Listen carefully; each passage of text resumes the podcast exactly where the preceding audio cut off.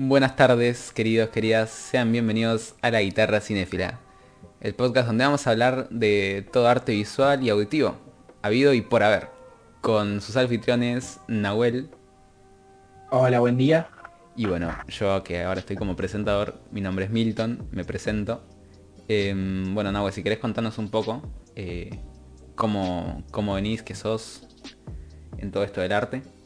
Mira, justamente, ¿por qué se llama la guitarra cinéfila? Empecemos por ahí.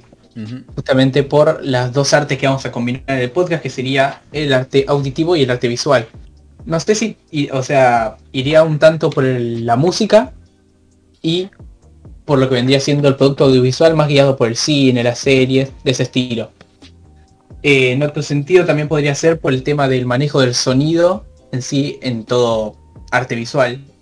Pero la cosa, el que tuvo la idea del podcast fuiste vos. Decime, porque vos viniste y me comentaste, che, tengo una gana de hacer un podcast, no sé cómo, es como la idea, la típica idea de decir, che, tengo ganas de hacer una banda. Claro, Así sí, sí, empieza como una banda esto. bueno, la, idea se me ocurrió eh, mientras me estaba bañando. no fue la mejor idea, pero cuando uno se baña está inspirado. O no sé, Sí, a, mí, igual sí. a mí me pasa eso. ¿Y qué pasó? Estaba viendo como, bueno, ayer estuvimos en, en La Conversa, que es un podcast de unos amigos.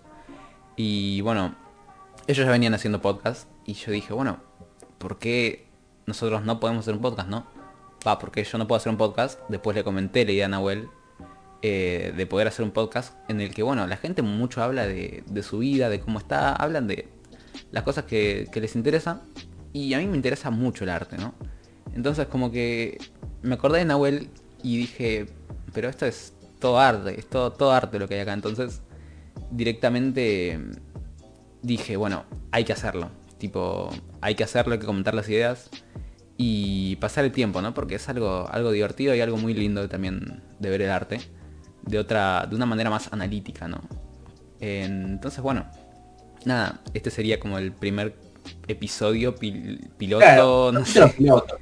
Episodio piloto, claro. Em, y bueno, nada, vamos a hablar un poco de, de cómo, cómo es la relación entre nuestras dos artes, pero también vamos a empezar un poco a ver cómo, cómo son nuestros orígenes en esto del arte, em, para que nos entiendan un poco y bueno, que sea algún artista acá que, que nos sepa disculpar, que tampoco somos así como muy em, profesionales con esto. Ah, Somos aficionados. Exactamente, somos aficionados. Em, Estamos en el camino de la profesionalidad.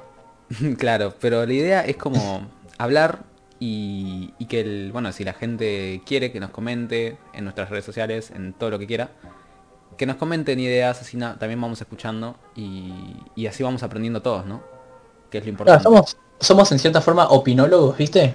Exactamente, Bueno. opinólogos. Hablemos sin saber. ¿Y por qué? Ah, Sí, literalmente es un hablemos sin saber.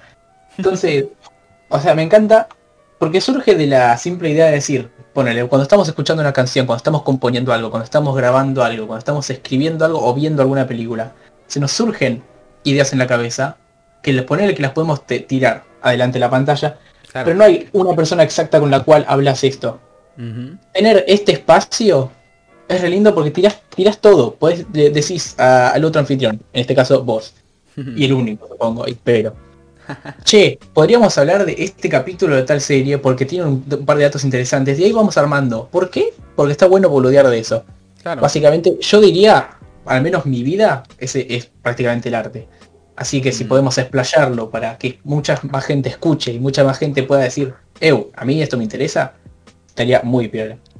Completamente, completamente.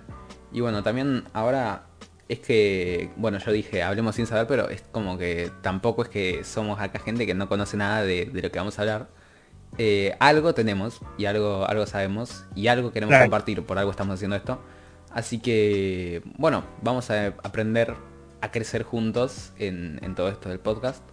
Y bueno, creo que eso con la presentación estaría bastante bien.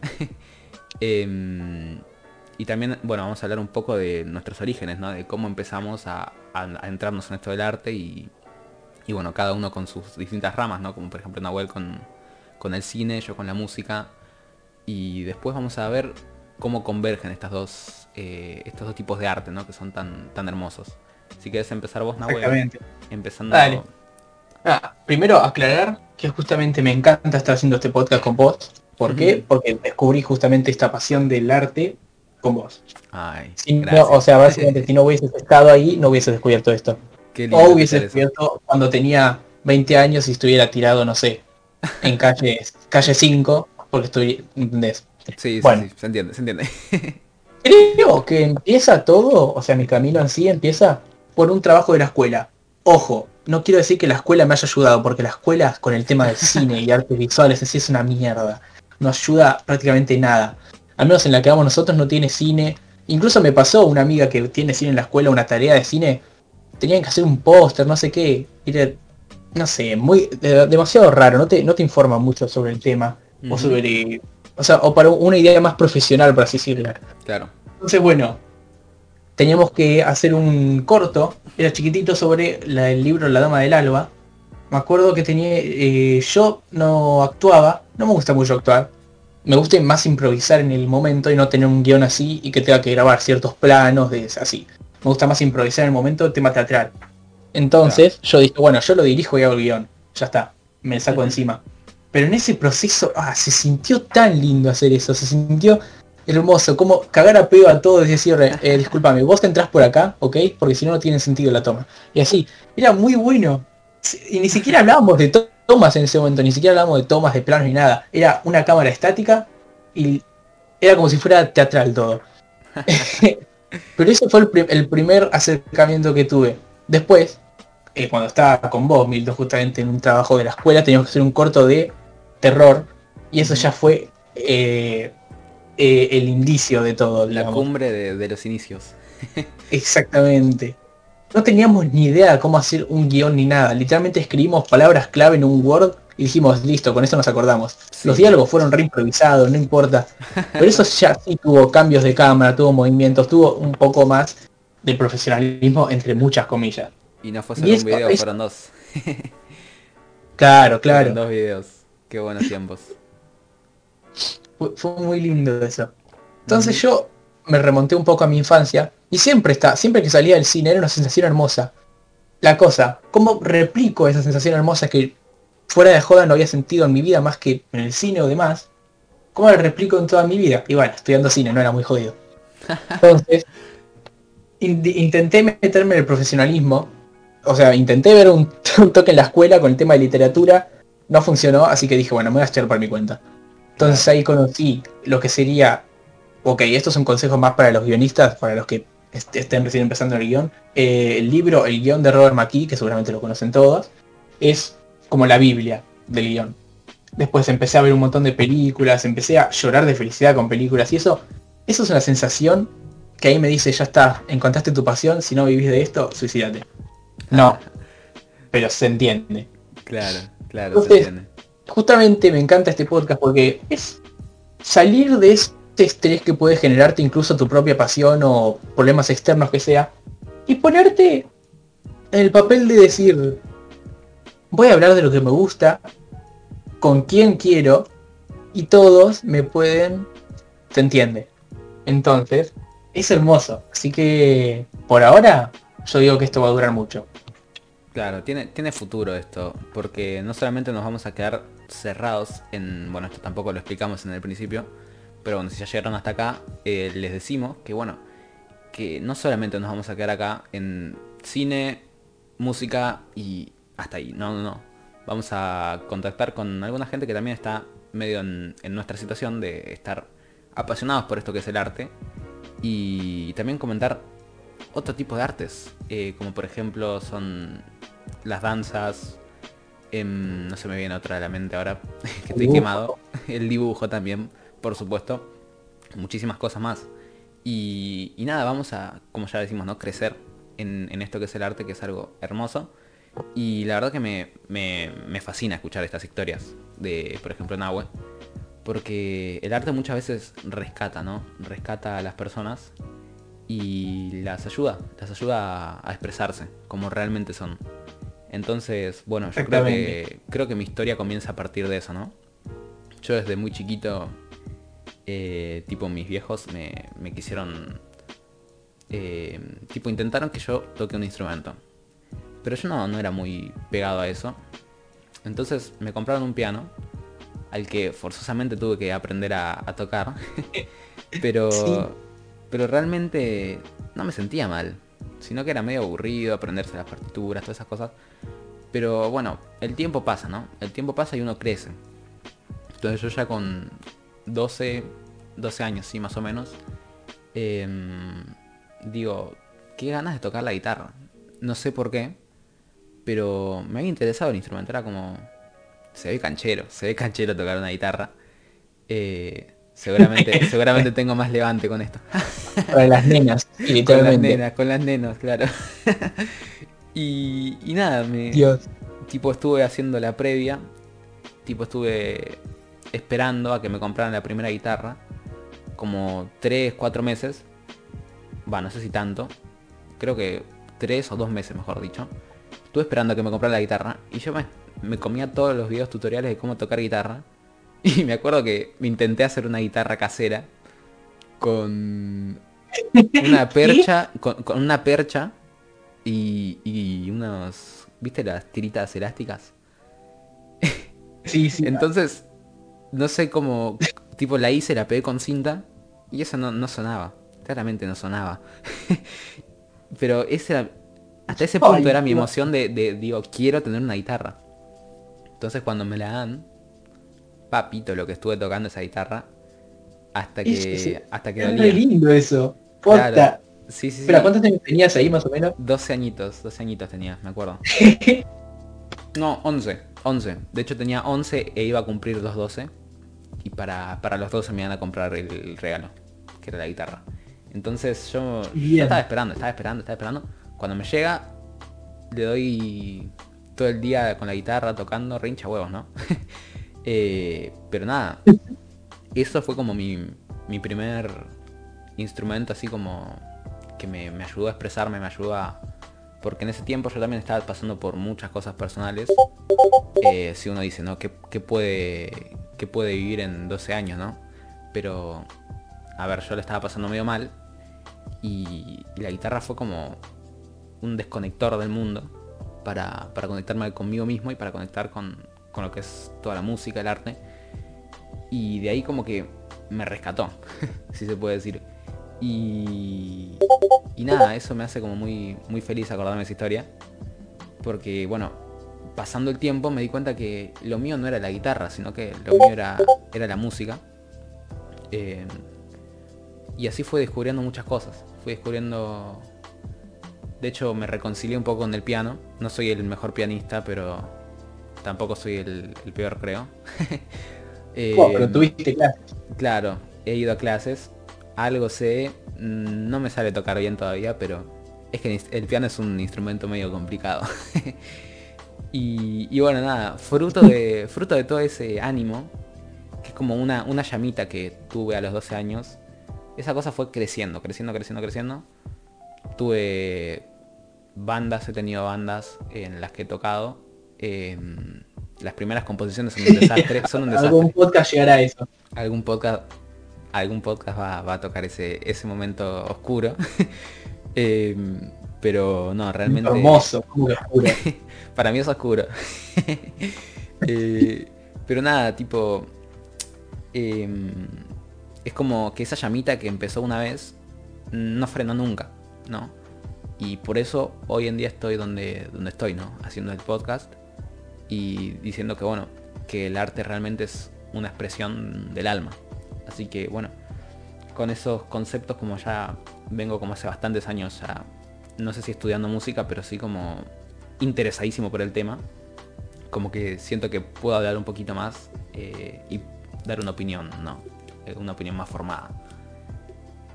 Entonces, bueno, nada. Al fin y al cabo, eso es la pasión, ¿no? O sea, me encantó la definición que le diste de es la llamita que no se apaga. Claro, es, exactamente. Exactamente eso. Así que, bueno, nada, como que, que eso me lleva ahora a hacer el podcast y hacerlo con Nahue, que también sé que tiene una, una pasión ahí adentro. Porque yo también la vi crecer esa pasión. Y, ahora sé lo que es hoy en día. Em, y bueno, nada, lo llamé por eso. Y todavía vamos a llamar a mucha más gente que tiene esa llamita, esa llamita ahí Y esperemos que también los que nos están escuchando tengan esa llamita ahí encendida, que es la, la que, la que te mete el arte, ¿no? Em, así que nada. Incluso un podcast hablando de la pasión. Garpa. Es buenísimo, es buenísimo, Garpa. Todo Garpa. Garpa. Ay, tenemos muchos, muchas ideas en mente. Em, pero bueno, nos parece como adecuado empezar a hablar de, de lo que sería la conexión que hay entre música y cine, ¿no? Eh, como me parece muy importante eso. Vos no sé si querés decir algo de eso. O sea, ya empezando en la vida, las primeras expresiones artísticas del ser humano fueron justamente el sonido y la pintura. Claro. No fue, no fue a través de páginas, o sea, a través de escrituras, digamos. Las primeras intervenciones artísticas fueron en paredes. de, las que quedan, bueno, estaría bueno analizarlas incluso. Porque es muy bello para mí eso. Mm. Y justamente el, las, eh, cómo expresarse con el habla, ¿o no? Cómo expresarse con el habla y con el tema de los movimientos, ahí nace la música. Claro, es cierto, es cierto. La música, bueno, eh, tipo, tipo nace de... Ahí estuve buscando y me fijé que la música como que nace muy pegado a lo que es el, el habla, el lenguaje, ¿no? Entonces, uno como humano siempre va a estar como eh, buscando patrones, ¿no? El humano busca patrones. Entonces ahí como que se puede explicar un poco de dónde nace la rítmica, ¿no? El 4x4, todas esas cosas. Y, claro. y bueno, de eso nace, ¿no? Entonces nace de lo que suena lindo, de lo que suena bien. Eh, y entonces eso va quedando en el tiempo. Y es lo que ahora conocemos como música. Tipo, lo que suena bien es música. ¿No? Sí. Claro, de ahí la frase es música para mis oídos, fuera de joda. Mm, claro, exactamente. Y Entonces, es muy muy compleja la relación que maneja la música con el cine en sí, porque es una relación de retroalimentación, digamos. Claro. Ya en un principio no había, en el cine no había sonido en un principio, eso ya la, mayoría, lo saben. Fueran el primero incluso es de un pasillo de los hermanos Lumière, que eran imágenes en movimiento y fue obviamente muy, o sea, es completamente increíble. y, fue sin sonido eso, porque no, había la suficiente tecnología en ese momento para llegar a eso. Claro. Pero después llega el momento en el que cuando se unen, crean uno de los hitos más importantes del cine que es el cine blanco y negro. El cine en blanco y negro con música.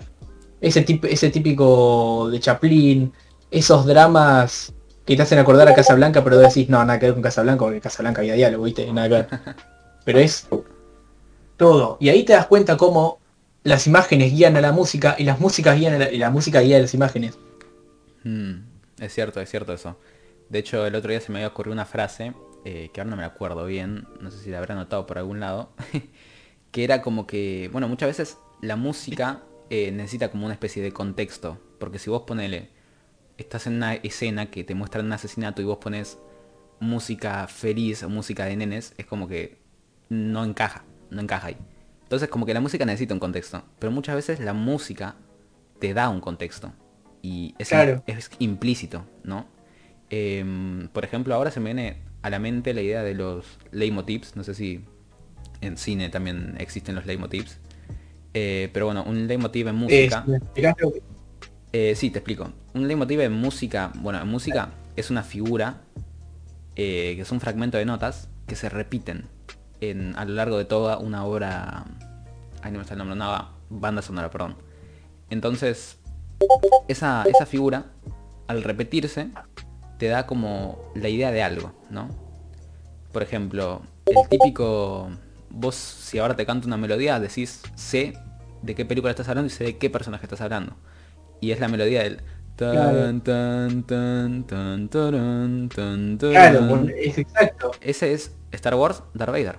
Lo asociás directamente. Completamente. Entonces vos cuando estás viendo la película, no sé si te ha pasado, que vos estás viendo una escena, un plano, en donde capaz no hay personajes, no hay nada, pero se escucha esa música de fondo y vos decís, esta es la escena de Darth Vader. Acá tiene que entrar Darth Vader, ¿no? Y, mm. ah, un ejemplo de ese tipo, o sea, es sobre todo la película Alien con el sonido. Ya está. El, el alien no aparece en casi toda la película. Pero el sonido, o Jason, Jason así que el... Claro. Con ese sonido Sí, no aparece sí. en toda la película igual. Te cagas hasta las patas y es la vieja. Nada que ver, es genial. Claro, exactamente. Entonces es como que es una figura recurrente, ¿no? Y, y sorprende. Porque, como ya te dije, ¿no? La música muchas veces da contexto. Te quiere decir algo. La música como tal es un lenguaje también. Y como lenguaje te transmite, te transmite algo. Te transmite sensaciones, te transmite sentimientos. Em, entonces, es como. Es como. mm, inseparable el hecho de cine y música. Son como aliados, si se puede decir, ¿no? Se, Claro. se, se protegen del uno al otro.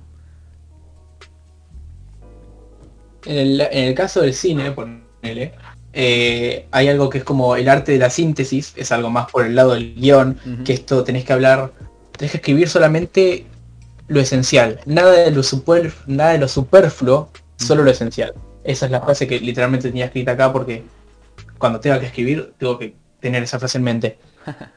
Porque tenés que estar pensando todo el tiempo de decir lo máximo con las pocas palabras.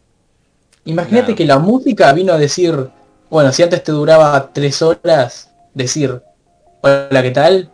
Ahora no te dura nada.